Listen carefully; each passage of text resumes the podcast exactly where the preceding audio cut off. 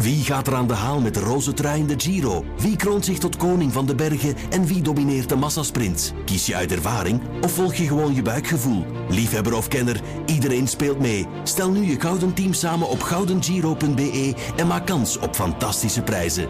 De Gouden Giro, een spel van het laatste nieuws.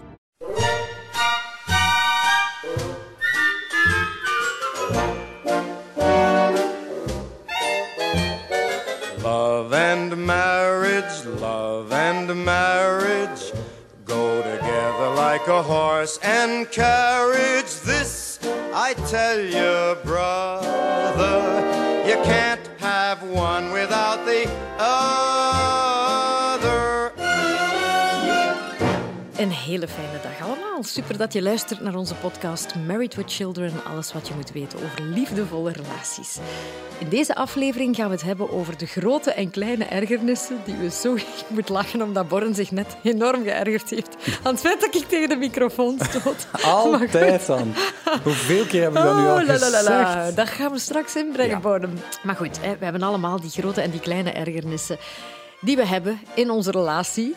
Thuis, maar ook met collega's bijvoorbeeld. Eh, in het begin in een relatie ben je helemaal gek op elkaar. Jouw partner is perfect voor jou, helemaal zoals hij of zij is.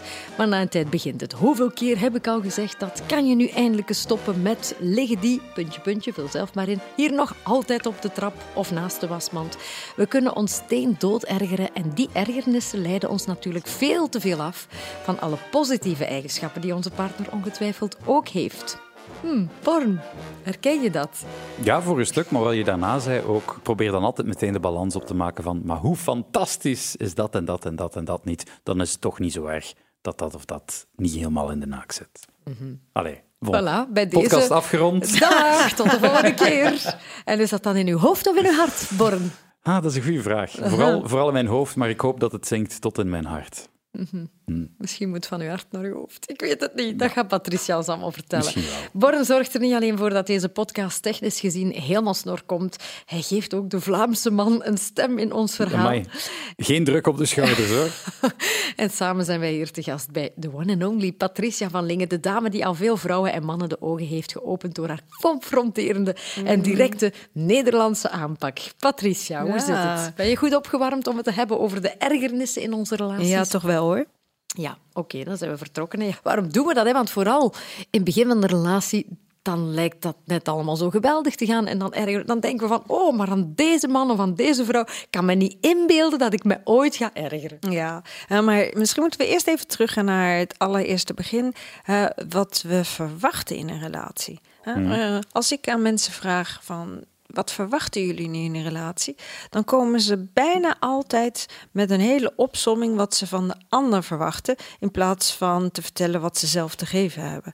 Eh, wij verwachten onvoorstelbaar veel. Vaak is het een heel bijna eisenlijstje. De perfectie. De perfectie, want wij leven in de illusie dat als we de perfecte partner hebben, dan worden we perfect gelukkig. Dus we belasten daarmee sowieso al onze partner met de grote verantwoordelijkheid om ons gelukkig te maken. Ja. Door al onze verwachtingen heel ons lijstje in te lossen. En dat Ja. is het probleem. En kijk, eh, we hebben het nu over een lijstje, maar besef je dat er mensen zijn, en voornamelijk vrouwen, die ook echt zo'n lijstje hebben? Ja, ja, die hebben echt zo'n lijstje. Bijvoorbeeld die creëren, want dat is nu heel hip. Ah ja, visualiseren en creëren. Manifesteren. Ja, Mhm. ja. We, we creëren, we visualiseren de perfecte man. En die komen dan met zo'n lijstje. Hij moet dit, hij moet dat, hij moet zus, hij moet zo. Eh, en, Foto van eh, Brad dat, Pitt dat erbij. geeft al, ja, dat geeft al een bepaalde verwachting. Die verwachting geeft een bepaalde verwachting. Dus het geeft een bepaalde druk op de partner, maar ook op de relatie. Mhm.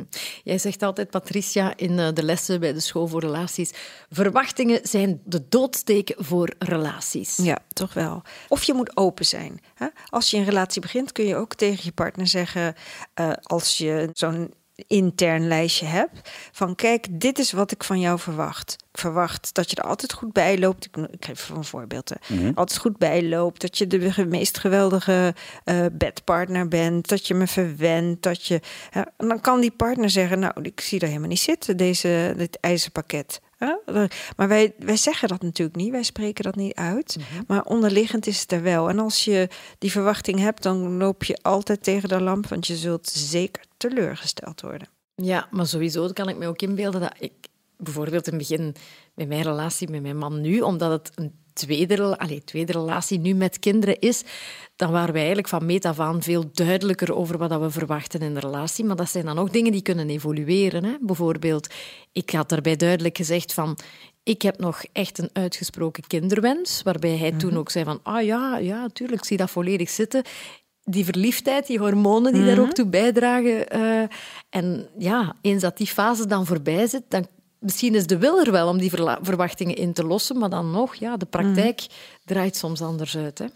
Dat is waar. Eh, maar voordat we een relatie ingaan, zullen we eerst bij onszelf moeten nagaan. Wat verwacht ik eigenlijk? Daar open, helder en transparant in zijn. En als men verliefd is, beseffen dat de ander iets opvult. En als de, weet je, er zijn van die romantische films die zeggen: You complete me. En dat klinkt, ja, was het niet Tom Cruise of zoiets? hè? Die zei- dat zoiets zei: You complete me. Een heleboel vrouwen zwijmelen daarbij weg van: Wauw, dat is fantastisch en lekker romantisch. Maar daar zit natuurlijk ook een gevaar. hè? You complete me eh, wil dat zeggen: Jij vult iets op wat ik zelf niet heb. Ja. En wanneer wordt dat dan een probleem? Kijk, als de vlinders alle kanten op vliegen, is het geen probleem. Want er is veel oogcontact, je begrijpt elkaar, je raakt elkaar aan. Maar zodra de vlinders eh, zijn gevlogen, dan begint het. Hè? Dan is datgene wat de ander opvulde bij jou, dat wordt een pijnstuk. Hè? Dat er altijd al zat. Eh, misschien kan ik het beste uitleggen in een voorbeeld. Ehm, toen ik met Philippe eh, begon te relateren, toen wij onze eerste date hadden, was op het strand in, eh in eh, in Nederland. En wij we hadden die, maakten die strandwandeling en ik ben eh, van de rappen, zoals je weet. Dus ik dacht van, goh, laten we maar gelijk hebben over waar het over gaat. Dus ik vroeg aan hem van, goh, wat vind je nou zo aantrekkelijk aan mij? En hij zei, ja, uw, grote muil. zo. En Op zijn grens. op zijn rens. hè. Ehm, grote muil. En ik was totaal niet onder de indruk. Ik zei, ja, kijk, dat is nu, nu misschien aantrekkelijk voor je, leuk. Maar over drie jaar is die grote muil iets waar je kapot aan ergert. Hè? Dat, Het zou eerst iets opvullen wat hij zelf niet heeft. Hè? Want je wordt altijd verliefd op datgene wat de ander nog het meest... Ja, wat Ja, je zelf nog het meest te ontwikkelen hebt. Dat is de strategie. Hè? Dus even geeft het je een gevoel van heel en compleetheid. Maar als de vlinders zijn gevlogen, wordt het juist pijnstuk. En is juist dat waar te de ergernissen confronteren. komen. Dan wordt het terug iets buiten jezelf, wat je confronteert met je eigen tekortkoming. En vul het het niet meer op, maar kom het terug buiten Ja. jou te staan. Ja, en dat is wel ook iets heel anders. Dat is een karaktereigenschap of, of een, een, een bepaalde gewoonte die je hebt. Dat is iets helemaal anders dan een wens of een droom dat je nog zou hebben. In de zin van, ik wil nog een kind bijvoorbeeld, of ik heb nog een, een bepaalde droom, of ik wil nog een carrière nastreven. Dat is één ding. Maar het is nog iets anders van, ja, ik, ik, eh, ik draag altijd dit soort kledij, of ik ben nu eenmaal, inderdaad, ik heb een grote mond of zo. Dat, allee, Ik vind is- helemaal niet dat ik een grote mond heb, maar, maar goed, dat vond mijn partner Maar dat vinden Belgen al snel van Ja, Nederlanders dat is in het waar, algemeen. Dat is waar. Ja. Maar ik vind het wel nog iets anders als je gewoon bepaalde karaktereigenschappen probeert te veranderen. Of als die een, een ergernis worden, dan is het wel mijn probleem. Ja, omdat dat bij jou hoort, Ja. natuurlijk. En dat kan je zomaar niet veranderen, denk je dan. Mhm. Mhm. Verwachtingen, daar hadden we het daarnet over. Mhm. Is het niet zo dat we er te veel hebben de dag van vandaag? Ja, ik denk het wel. Vroeger trouwde men of zat men in een relatieval voor economische eh, stukken, hè, voor, voor bescherming, voor land. En hadden we, eh, we hebben het al eerder in een andere podcast over gehad, hè, eh, hadden we Praktisch, de liefde, hè? eh, ja, praktisch en dan hadden we de liefde daarbuiten. Maar vandaag de dag moet één persoon aan alles voldoen. Nou, dat is bijna niet geen haalbare zaak. Ja, een vrouw moet een eh, prinses zijn in de keuken, een slet in bed en een fantastische mama voor de kindjes. Eh, hebt is, dat, het- is dat wat mannen zeggen? Ja. Dat was zijn checklist. Ja, voilà. En hij heeft hem gevonden. hè? Check, check, check. Hij heeft hem. Score. En toch erger jij je waarschijnlijk dagelijks aan kleine dingen, Borren. Tuurlijk, en zoals grotere dingen. Zoals iedereen. Ah, maar erger jij je bijvoorbeeld?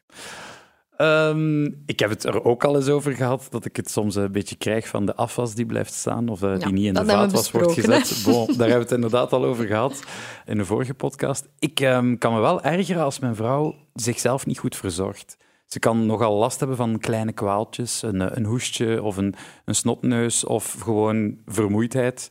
waar ik mezelf dan, denk ik, eh, verzorgend of, of Mhm. zorgzaam opstel in de zin van hier, hè, hier hebt een pilletje of hier hebt een theetje, kruipt op tijd in bed, maar dan is het toch weer half één voor ze erin ligt, terwijl dat ze weet dat ze er weer uit moet op een bepaald moment.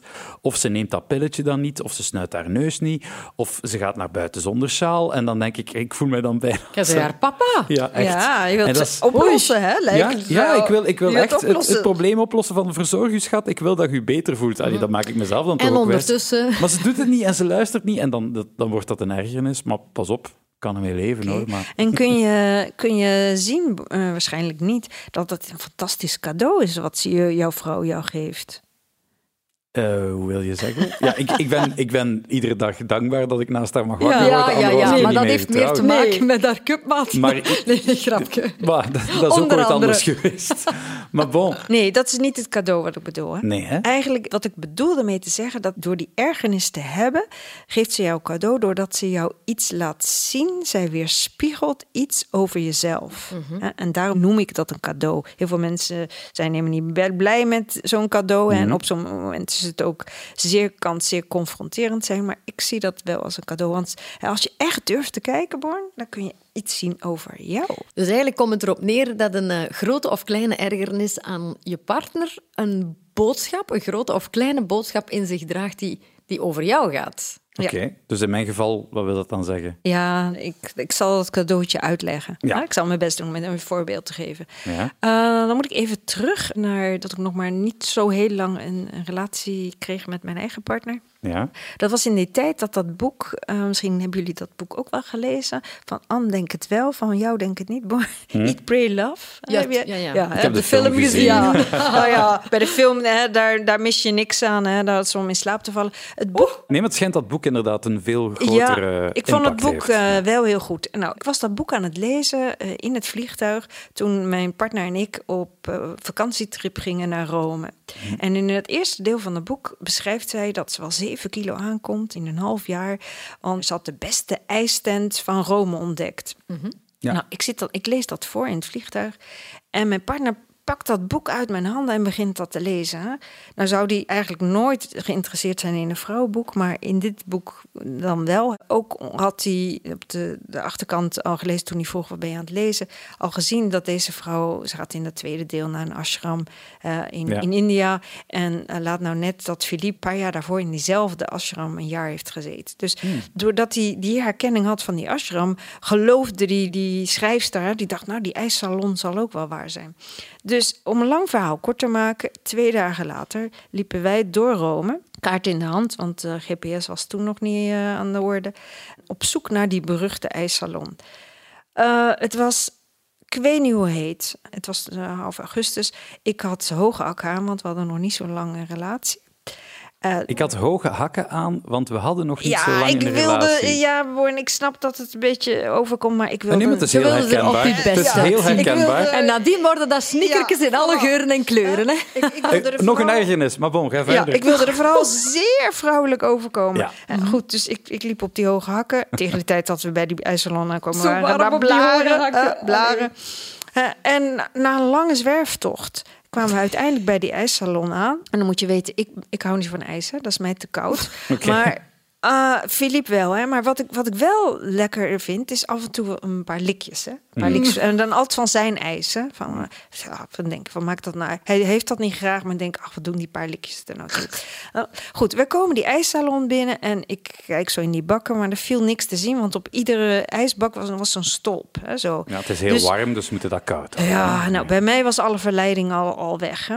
Maar voor Philippe niet. Dus die begon in het Italiaans met die man over de textuur van het ijs, over het bewaren, over het ijs. En ik dacht, man, man, man, schiet toch eens op. Hè? Er, eh, ja, we staan- zijn hier al half Rome doorkruist. Het is bloedheet, ik heb blaren. kan je niet eens opschieten? Nou, nu... Ergernissen, ergernis na Ja, ja, ergernis. ik voel het al. Dus na, eindelijk na een kwartier eh, neemt hij een ijsje met een hele rare smaak. Basilicum ijs. hè. Ook als er niet, zo, niet echt iets om te zeggen van mag ik een likje. Mm.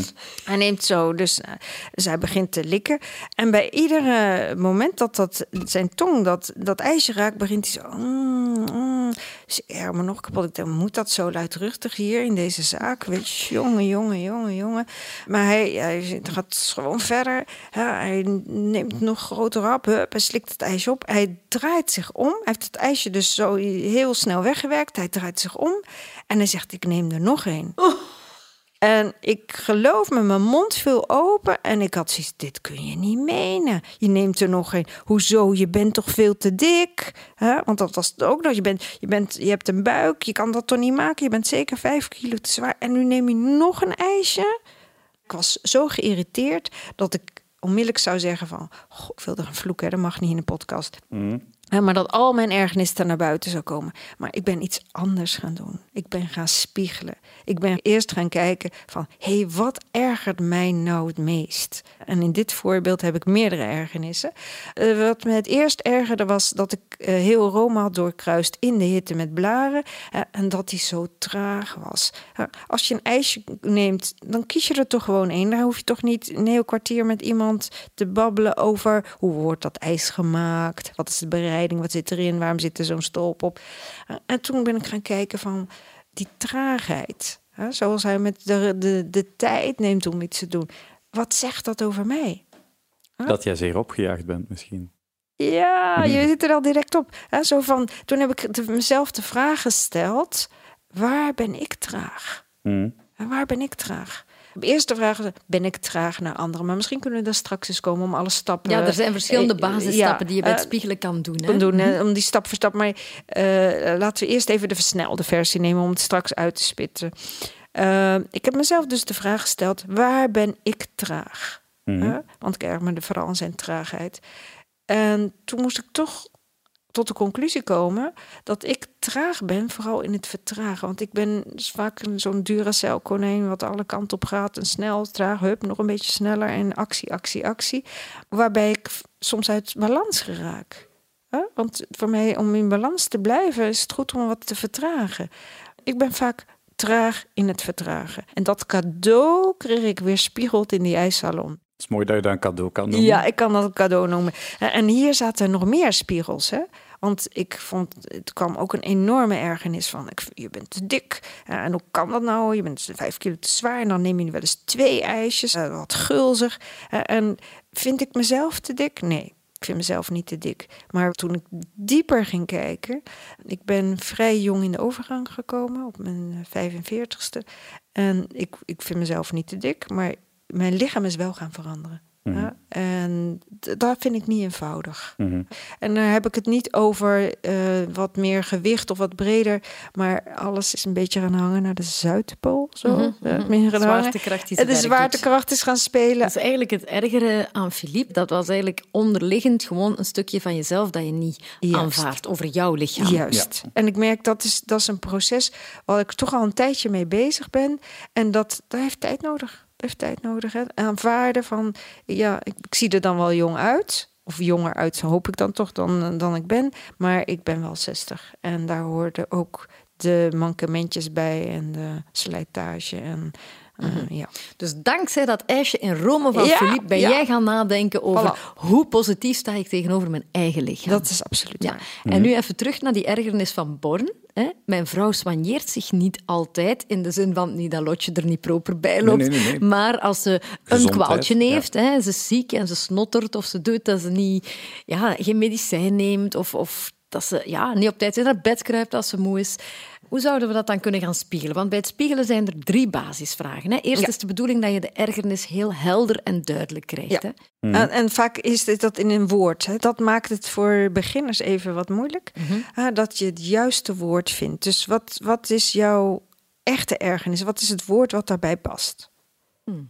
Ja, dat soigneren toch, die, die verzorgt u. Verzorgt u. Ja. Nonchalance op een bepaald gebied. hè. Ja, misschien op dat vlak dan, want ze zou de eerste zijn om mij of de kinderen te verzorgen, maar zichzelf niet. Zichzelf niet bovenaan zetten. Nee, dat doet ze niet op dat moment. Terwijl ik dat wel wil, dat ze dat even doet. Van, kruip op tijd in bed, ik zal het wel oplossen. Of Verwaarlozen een beetje. van zichzelf, ja, Ja? voor een stuk wel. Dat- Daar is ze nu gelukkig beter in geworden door eerst een paar keer met de kop tegen de muur te lopen. Maar ehm, Ja. Oké. En misschien, maar misschien ben ik nu al te ver aan het denken, maar ik weet wel dat ik bijvoorbeeld zelf, omwille van mijn job, als ik eh, moet zingen, als ik moet spreken, het eerste waarop vermoeidheid zich zet, of een snotoverschot, is de, is de stem. En ik weet dat ik altijd theetjes en op tijd medicatie neem en op tijd in bed kruip als ik iets voel kriebelen. Ben misschien ook een man die het al wat sneller voelt allemaal. Maar zou- dat zorgt er wel voor dat ik, dat ik er strenger op of over waak bij mijn Nee, nee, nee, nee. Hier in dit geval zeg je nee, ik zorg juist heel erg goed voor mezelf. Hè? Ik denk het wel. Dus, op, ja, op die dingen wel. op die ja. dingen wel. Ja. Maar dan gaan we eerst op zoek. Het woord wat je net, was het verwaarlozing? Ik zei soigneren, verzorgen. Oké, verzorgen. Dan Ja. laten we het even op verzorgen houden. Nee, los het op misschien. Ah, Los los, het op. Oké. Eh, dan is de eerste vraag: los jij op voor anderen? Soms zeker, ik weet het niet. Ja. Oké. Ja. Ja. En dan is vraag twee: los jij dingen op voor jezelf? Eh, niet alles wat ik zou willen oplossen. Ah, Nee. en, wa- en wat bijvoorbeeld niet? Ehm, er zijn dingen die ehm, nog moeten afgewerkt worden, maar die op de lange baan worden geschoven. er ja. zijn dingen die misschien ehm, sluimerend zijn en niet benoemd worden in bepaalde relaties of in bepaalde... En kan het zijn dat je over die dingen toch onderliggend, misschien wel zonder dat je het zelf beseft, een oordeel hebt? Ja, vast wel. Ja. Ik denk dat heel veel mensen wel een onbewust of bewust een oordeel klaar hebben over alles wat dat ze... Ja, dan hou je andere mensen erbij, maar Ja, ik, heb het over je, ik heb het over jou, hè? Dat Ja, is de, Dat is de intentie Ik heb er nog nooit bij stilgestaan of dat ik daar een oordeel over heb. Ja, Ehm. hè? maar echt als je daarna durft te kijken, net zoals ik durfde te kijken van hé, hey, ehm, hoe zit dat met mijn, eh, niet met mijn overgewicht, maar met mijn eigen lijf? Ja, ja. Als ik daar echt in ga, voel ik pijn. Voel ik pijn van het. Uh, ik ben blij dat ik de 60 heb gehaald. Ik ben blij dat ik er redelijk goed uitzie voor 60. En het doet ook pijn om te weten van hé, hey, ik ben al 60. Mijn Mhm. lichaam is op een bepaalde manier is gewoon aan het aftakelen. Dat doet, Mhm. dat doet gewoon Mhm. pijn. Ja, dat En erkennen Het erkennen, het voelen. En door dat te erkennen en te voelen, kwam er een, een ruimte waardoor ik gewoon op dat moment in die ijssalon omdraaien naar mijn partner. Terwijl ik me 15 seconden daarvoor kapot ergerde, kon ik me omdraaien, gemeend naar hem lachen en zeggen: Smaakt het? Mhm. Snap je? Mijn ergernis verdween. Het wil niet zeggen dat mijn Hij smaakt partner... nog even hard, hè? maar Ja. de manier waarop dat je reageert verandert. En het voordeel van dat spiegelen is, door het weg te halen bij de persoon aan wie dat je je ergert en het naar jezelf te brengen, kan je ook direct zachter worden tegen. Dat is wat je net Ja. zegt. Je kunt ook zachter terug en liefdevoller worden. En je kijkt met andere ogen naar Lotje dan wanneer dat ze zichzelf eens even... Dan ga je zeggen, ah, dan gaat de Ik glimlach denk dat de bij mij het gevoel keer. frustratie is. Want jij spreekt van pijn, Ah. ik denk dat bij mij frustratie is. Maar Wat Omdat je het niet dat kun je ook, dat kun je ook Tuurlijk, spiegelen. Tuurlijk. Dus dat is het gevoel dat je krijgt wanneer dat jij zelf dingen niet oplost en laat hangen. Het is de frustratie dat ik het niet voor haar kan doen. Maar laten we dat, Allee, laten eh, we het eens in dat eh, gegeven, hè? dieper gaan doen. Ja. Hè? Nu eentje eronder. En het woord frustratie nemen. Mhm. hè? Ben jij gefrustreerd naar anderen of over anderen? Nee, vooral over mezelf. Ah, voilà, kijk. Dat is al Dus- stap twee. Ja, dat is eigenlijk de tweede stap stap, maar je zegt die zelf. Dus vooral over mezelf. En Ja. als je daar eens ingaat in die frustratie over jezelf, die je hebt naar jezelf, dat doet pijn. Ja, dat is waar. Ja, dat doet pijn. En doordat je Het is die confronterend. Ja, het is confronterend. En wat doen wij mensen om die pijn niet te hoeven voelen, die we hebben over onszelf, projecteren we eh, het op een ander. En komt de ergernis bij die ander, zeggen we, ja, maar jij, je doet er niks aan, je doet er niks aan. Ja, Ja. Mhm.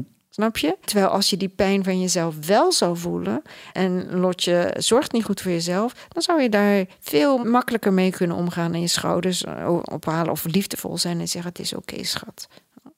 En waardoor je communicatie opener blijft. Mhm. Ja, dan worden dus al die ergernissen, gestapelde ergernissen, kunnen uiteindelijk ruzies veroorzaken. Ja, dat kan ik me voorstellen. ja. kunnen ruzies veroorzaken kunnen, en ruzies kunnen weer ten koste gaan van je relatie. Die kunnen dingen kapot maken. En door te spiegelen ben je dingen voor.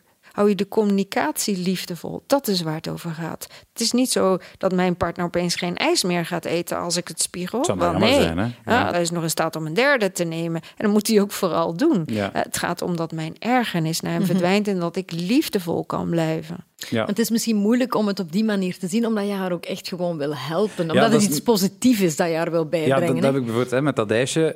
Hij geniet daarvan op dat moment. En inderdaad, buiten de, de overdreven suikers die er misschien zouden en in het zitten. smakgeluid of- dat alles wat even Ja. kan zijn. is dat wel voor hem een leuk leuk moment waar- waarvan hij kan genieten. Terwijl dat lotje loopt daar ziek. Ik denk dan van, allee, verzorg u. Maar ik snap wel, uiteindelijk is het hetzelfde. Het waarom het mij Ja. ergert, Ja. is in de bron is hetzelfde. de spiegel. Ja. Hè, de spiegel die het laat, laat je zien. En ik zei het net al, ik wil het toch nog een keer herhalen.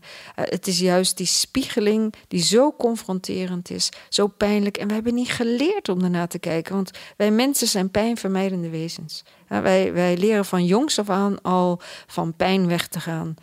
De- dus wij hebben allemaal een beschermmechanisme die zegt: oh nee, dat gaan we niet nog eens een keer herhalen. Dus daar, maar de heling betekent altijd naar de pijn toe. En da- daarom vind ik spiegel ook zo'n fantastische eh, zo- tool. Hè, het is naar de pijn toe, zodat het kan oplossen, zodat je, eh, dat je weer een stukje van jezelf kan loslaten. Ja, ja, ja. Dus concreet is dat je je ergernis hè, die je voelt over iemand anders of in het gedrag van iemand anders, of dat dat dan je partner of je baas of een collega is, dat je die eerst probeert helder en concreet te krijgen met een woord dat je echt zegt, ja, dat dekt voor mij wel de lading. Nu voel ik het, ja, hier, hier zit het duidelijk. Eh, en dat je dan eerst gaat vragen, doe ik dit ook bij anderen?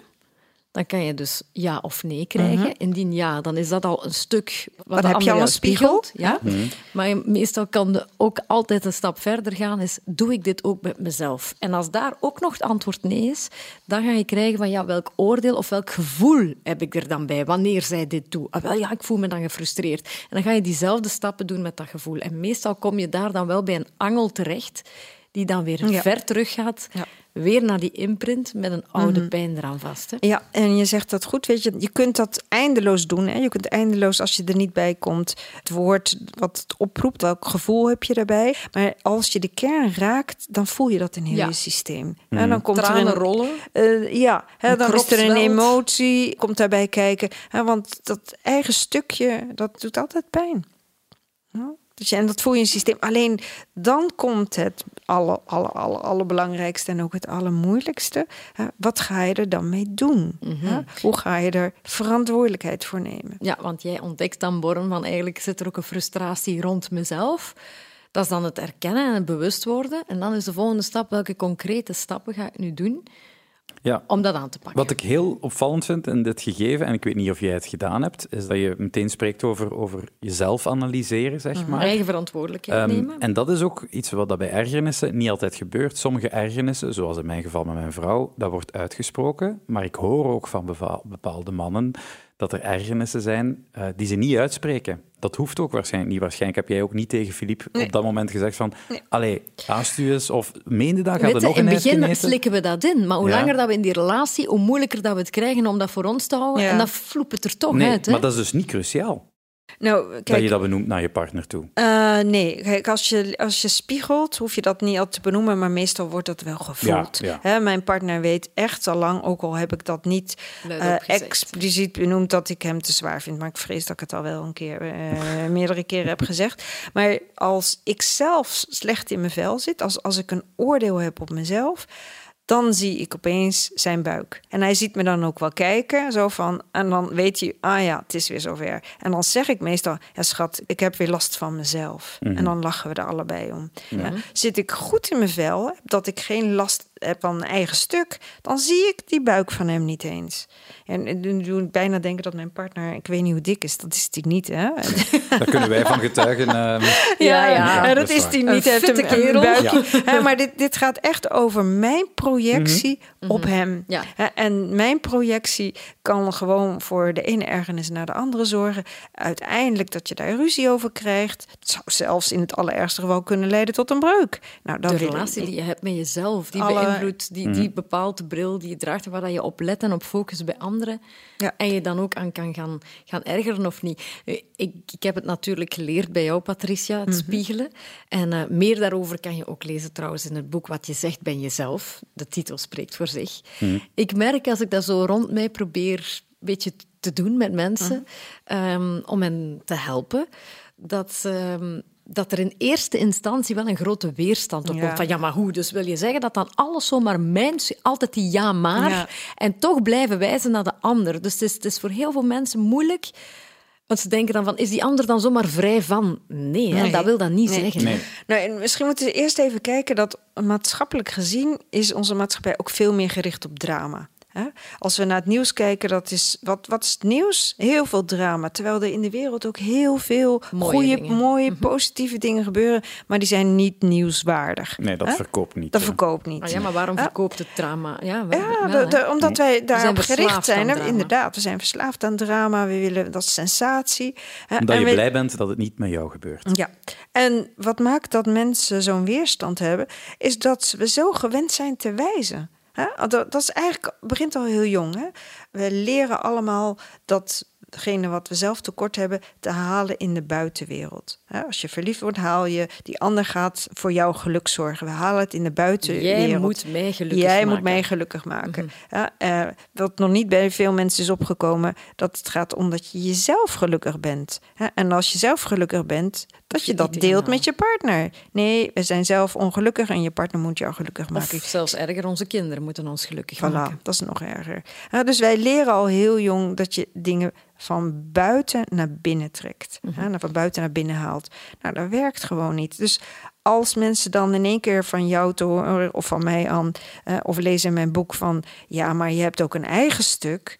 Ja, dan gaan ze stijgeren. Dat is te confronterend en te pijnlijk ook. Te pijnlijk. Ja, en dat wil niet zeggen dat het andere waaraan je je ergert niet klopt, hè? maar daar kan je gewoon niks aan doen. Nee, wel, Het is veel... Dat, het is zo moeilijk, jij zegt dat altijd, Patricia. Het is zo moeilijk om jezelf te veranderen. Laat staan dat je, iemand, dat je denkt of de pretentie hebt dat je dus makkelijk iemand anders zou kunnen Ja. veranderen. Dus Ja. het praat de ander niet goed. Het geeft de ander geen groene kaart. Het geeft gewoon jezelf de mogelijkheid om, om ermee om te gaan. om ermee om te gaan op een positieve manier en terug liefdevoller Ja. in je relatie te staan. Ja, Ja. en daardoor kun je beter communiceren. hè? Vanuit de, doordat je lading verdwijnt. Want dat is eigenlijk wat spiegelen doet. Hè? Dat het de lading eraf Ja, en dan krijg je plots compassie ook met je partner, omdat je ziet wat je geprojecteerd hebt. Maar, maar ook als je geen compassie, hè, als het zelfs niet zo ver gaat, dan kun je wel de weg openhouden naar een liefdevolle communicatie. Het is heel anders dan dat je tegen je partner zegt: En nu heb jij alweer een ijsje gegeten en je bent veel te dik. Doordat je zegt: Goh, schat, eh, ik kwam net een stuk van mezelf tegen en ik merkte dat ik het moeilijk vind. eh, dat, Eh, snap je, is een hele ja. andere Mhm, dat je het ook zo uitlegt aan je partner, van dit gevoel kreeg ik daardoor en het Ja. komt vandaar. Maar nu even terug naar die, die, die frustratie dan, want ik denk dat dat trouwens iets is waar heel veel mensen ook wel bij uitkomen, hè? Dat, er, dat er frustraties zitten Ja. bij zichzelf. Wat kan hij daar nu concreet mee gaan doen? Nou, eerst zou ik zeggen, eh, Born, ben je bereid om verantwoordelijkheid te nemen voor je eigen frustratie? Dus moet je gaan, gaan kijken, wat ga je daar in kleine stapjes, anders is het niet haalbaar, wat ga je daaraan doen? Concreet. Want hè? anders verdwijnt jouw ergernis niet. Ik ben daar nu iets aan aan het doen, ja. Dat is wat ik... Maar het, Dat is heerlijk, hè? Eh, wij, wij vragen concreet, maar het is zo algemeen. Ja, omdat het over verschillende dingen gaat. En, Mhm. en ik denk dat er de frustratie zit hem er voor mij in. eh, bepaalde dingen dat ik nog wou bereiken, bepaalde dingen die ik nog wou doen, ehm, die op de lange baan zijn geschoven of die Mhm. er nog niet van gekomen zijn. Uit angst of uit, eh, uit tijdsgebrek, ja, een van de twee. En waar dat ik nu al iets probeer mee te doen. Nou ja, Ja. Oké.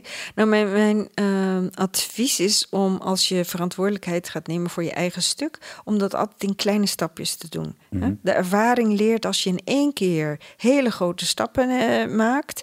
eh, bijvoorbeeld, in mijn geval was het ook van ik moest vertragen. Hè, dus dat ik al alles in één keer zeg van ik ga alles vertragen in mijn leven, dat werkt niet. Dat, valt, dat is niet vol te houden. Hè. Altijd kleine stappen. Ja.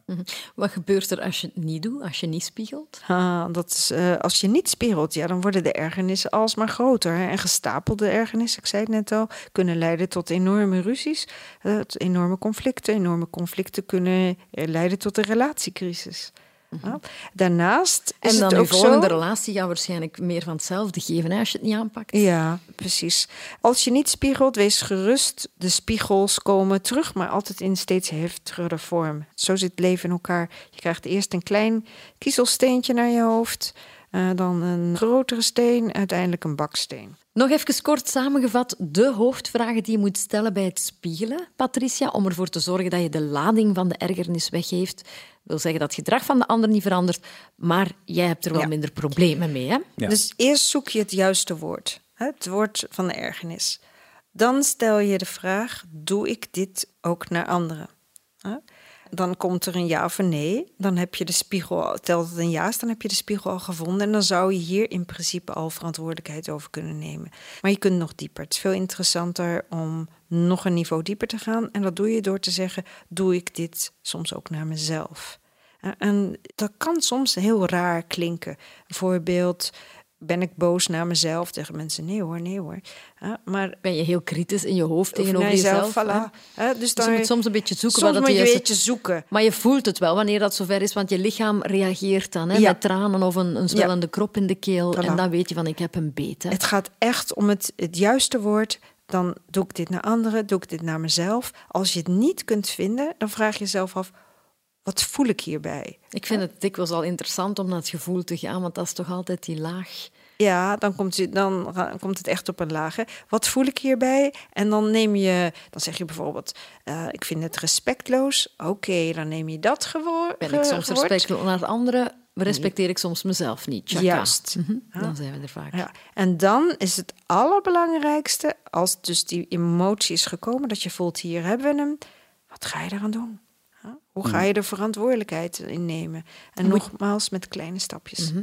Vaak eh, die emoties komen die ook, ja, nu ga ik weer toch, toch in de dingen, in de materie duiken, maar toch die emotie waar je dan op terechtkomt, of, of die pijn, die onverwerkte pijn, die je dan raakt, daarvoor moet je dan ook vaak terug in de tijd, Ja. naar vroeger. Dus moet je dan terug proberen naar dat moment te gaan waarop dat je die pijn ooit voelde. Mm, dat is voor gevorderden. Oké. Laten we dat eh, niet doen. Eh, kleine, stapjes. haalbare, concrete stapjes. Doe je te grote stappen in één keer, dan weet je dat je het niet gaat redden. hè? Het is een proces. Dan schep je de verwachting weer te hoog voor Ja. jezelf. Ja. Eh, ik heb hier eh, van jou een lijstje gekregen, Patricia, met eh, de ja, ergernissen die vaak voorkomen, hè, van vrouwen naar mannen en andersom. Mhm. Bijvoorbeeld vrouwen over mannen. Hij gedraagt zich onvolwassen, kleedt zich als een zwerver. Ja, het is, het, is wel, het is wel wat uitlicht, maar heel veel vrouwen zijn het niet eens met de kledingkeuze Ja, van de of de man. manier van Ja. de man. of, Ja. Eh, Ja. Hij ja. snurkt als hij slaapt, lees ik hier ook. Hij denkt, echt gewoon alleen, niks aan doen. Hè. hij denkt alleen aan zichzelf, heeft een hekel aan shoppen, doet geen huishoudelijke werk en klusjes laten. Toiletbril, dat is ook een klassieker, hè? de toiletbril die altijd maar omhoog Ja, daar blijft wil, staan. daar wil ik wel iets over zeggen. Hè? Over die toiletbril. Die heel vaak, ik hoor die ook regelmatig. Maar wij vrouwen moeten ook beseffen dat hij, als wij hem naar beneden doen, hij hem ook iedere keer naar boven moet doen. doen. Dus waarom zou hij ja, wel en wij niet? Ja. Ja. Voilà. Meest zinloze discussie ooit. Staat hij bij u naar boven of beneden? Ah ja, maar jij zit, hè, Borren? Ik zet. Ja, voilà. Dus Voilà. Eh, en Zouden ik- meer mannen moeten doen, want het schijnt heel beter te zijn voor de prostaat. Het is eigenlijk omdat ik, omdat ik zelf eh, ooit bij een uroloog ben gegaan, omdat ik eh, als kleinkind heel lang in mijn bed geplast heb, wat blijkbaar ook te maken heeft met de afwezigheid van een vaderfiguur, is mij later verteld. Maar bon, dat, dat terzijde, eh, die zei mij van, weet niet wat, je moet altijd gaan zitten, je gaat mij later dankbaar zijn Ja, ja. op 70-jarige ja, leeftijd. dat is waar. Dat is waar. Het is veel properder ook. Ja. Dus los van de toiletbril zie ik hier bijvoorbeeld ook, hij geeft de verkeerde cadeaus. Dat is iets waaraan ik mezelf wel eens erger. En ik hoor en zie het ook vaak in mijn omgeving, dat ze zeggen, allee, ik heb hem nu duizend keer gezegd dat dat de bloemen zijn die ik mooi vind. En die vind ik niet mooi. En toch komt hij met die verkeerde thuis. Dan voel je zo van... Kent hij mij nu nog altijd niet? Dat is niet dat je niet dankbaar bent, want je vindt het wel mooi dat hij dat cadeau... Maar het gaat over ja, het, het gevoel dat je krijgt van hij heeft niet geluisterd. En zullen we daar eens de vraag op loslaten, ja, Anne? doe maar. Ja. Oké, eh, en wat is voor jou dan het juiste woord? Hij kent mij niet of hij luistert niet? Hij kent me niet. Of hij erkent mij niet. Ah. Hij, respecteert niet wat ik hem heb gezegd. Hij erkent niet wat ik zeg. Dus, en daar zit het hem wel. Hè. Mhm. Ja. Erken je jezelf? Dus dan is vraag 1, erken jij anderen? Ja, maar misschien ook niet altijd. Want als ik natuurlijk kijk naar, naar mijn dochter... dan eh, laat ik haar misschien ook niet altijd even los en vrij in haar gedachten... dan dat ik als mama Mm. zou moeten doen. Oké, en ik zie nu aan je lichaamstaal dat hier wel wat zit. Ja. En dan is vraag 2, in hoeverre erken jij jezelf?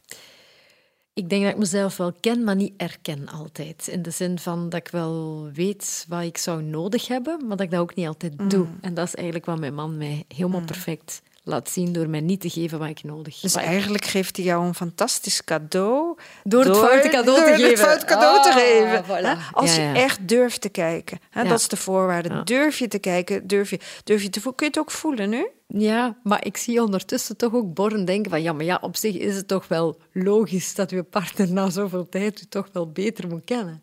Nee, ik ben aan het denken aan hoe jij jezelf niet zou erkennen. En Oh, wat maar dat ik herken dan- mij op heel veel gebieden niet. Ja. Nee. nee, maar ik was ook nog in, in mijn gevoel, in de frustratie, ben daar ook nog over aan het nadenken. Ja, dat is het mooi, inderdaad wel binnenkomt. Dat is mooi. en Ik heb dat bijvoorbeeld spiegelwerk. elke dag, om goed te kunnen functioneren, heb ik momenten alleen nodig. Mhm. Die neem ik niet. Nou ja, nee, dat is niet oké. Elke dag stel ik die uit. Elke dag zeg ik, morgen ga ik het doen, morgen komt het er niet van en ik schuif het weer op. Ja. Dat is ook erkenning. Hè? Erkenning van wat je nodig hebt, wie je bent. Dat lukt de laatste tijd wel beter, maar ik ben daarvoor ook 40 jaar moeten worden om gewoon ook mijn goede kanten te zien. Want de grootste kritische stem die zit in mijn Tuurlijk, hoofd. ja. Dus om naast al die... Ik denk dat ik in verhouding, denk dat ik mij, mezelf 90% Mhm. afbrekende kritiek geef en misschien 10% af en toe een schouderklop Nou, de meeste mensen zijn hun eigen slechtste recensent, denk ik. Ja, Ja. maar dus erken je ook een heleboel kwaliteiten niet en zie je ook een heleboel dingen niet die er ook zijn. Dus dat is wat dat eigenlijk spiegelt. Mhm. Ja. Ja, dus ik zie iedere spiegeling als een cadeau. Ja, op voorwaarde dat je echt durft te kijken. En dus concreet moet ik nu gaan kijken van waar herken ik me niet? Waar zie En ik daar mezelf niet? verantwoordelijkheid voor nemen. Ja, dus, Ja. En als jij dat niet doet, hè, als je gewoon denkt, ja, het zal wel, het zal wel. Hè, eh, En dan blijf je Mhm. Je, ergeren. Je blijft je ergeren als iemand jou niet erkent. En dan Mhm. leg je het buiten jezelf. Dan zeg je, "Ah, die ander erkent mij niet. Terwijl het eigenlijk weer spiegelt dat je het Ja. niet doet bij jezelf. En dan loop ik ook weg van mijn eigen verantwoordelijkheid nemen Ja. en dan ga ik me ook kapot ergeren aan mijn partner wanneer Voilà. die zich zijn verantwoordelijkheid niet neemt. Voilà, en snap je? Ja. En, en die ergernis maakt weer dat je, ik heb het al een paar keer gezegd, maakt weer dat je in ruzies terechtkomt en eventueel in een relatiecrisis uiteindelijk. En dat is niet wat je wil. Ja, de bedoeling is dat je het heelt in jezelf. En da, dat is de reden dat ik anders kijk naar relaties dan de gemiddelde mens. En ik vind relateren prachtig. Nou, mag ik nu Ja, natuurlijk. nog, nog even tussenfietsen? Ah, omdat oké. ik wel vind dat er ehm, bepaalde van de, van de clichématige ergernissen die Mhm. er zijn, eh, zoals bijvoorbeeld het snurken. Hè, een, een vrouw die wakker ligt van een, een man die aan 90 decibel naast haar oren ligt te snurken, die doof is aan één kant, er bestaan genoeg gevallen van, die met een slaaptekort Mhm. kampen, die heeft toch echt een groot punt van gelijk om geërgerd te zijn op dat moment, of om te zeggen van oké, hier moeten we een oplossing voor vinden. Ehm, en ik denk dat er nog wel situaties zijn waarbij dat je kan zeggen, ja, die ergernis, oké, het is één zaak om, om daar zelf, eh, om, om naar jezelf te kijken en om te spiegelen en te zien van, oké, waarom ergert mij dit?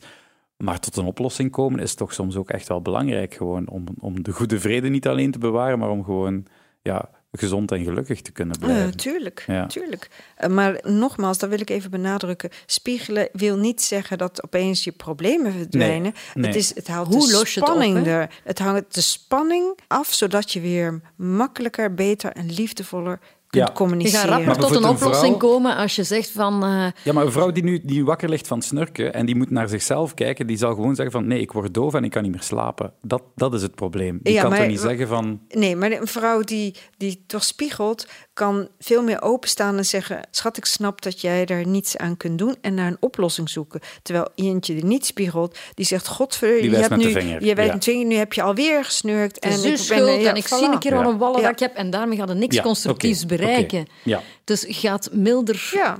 Ja. Doordat je dat stuk erkent bij jezelf, kun je milder, liefdevoller eh, communiceren naar de ander. Ja. En Maar dat is waar het Ik ken ook vrouwen die daar perfect doorslapen. Ja, ja, dus als je nu ja, ja. kijkt naar dat, dat snurken bijvoorbeeld, wat is dan de ergernis? Die zal clichématig klinken. Ik erger me dat ik niet zelf rustig kan doorslapen. Ja, tuurlijk. Hè? Doe je dat bij anderen? Hopelijk niet, want dat is dan bedriegen.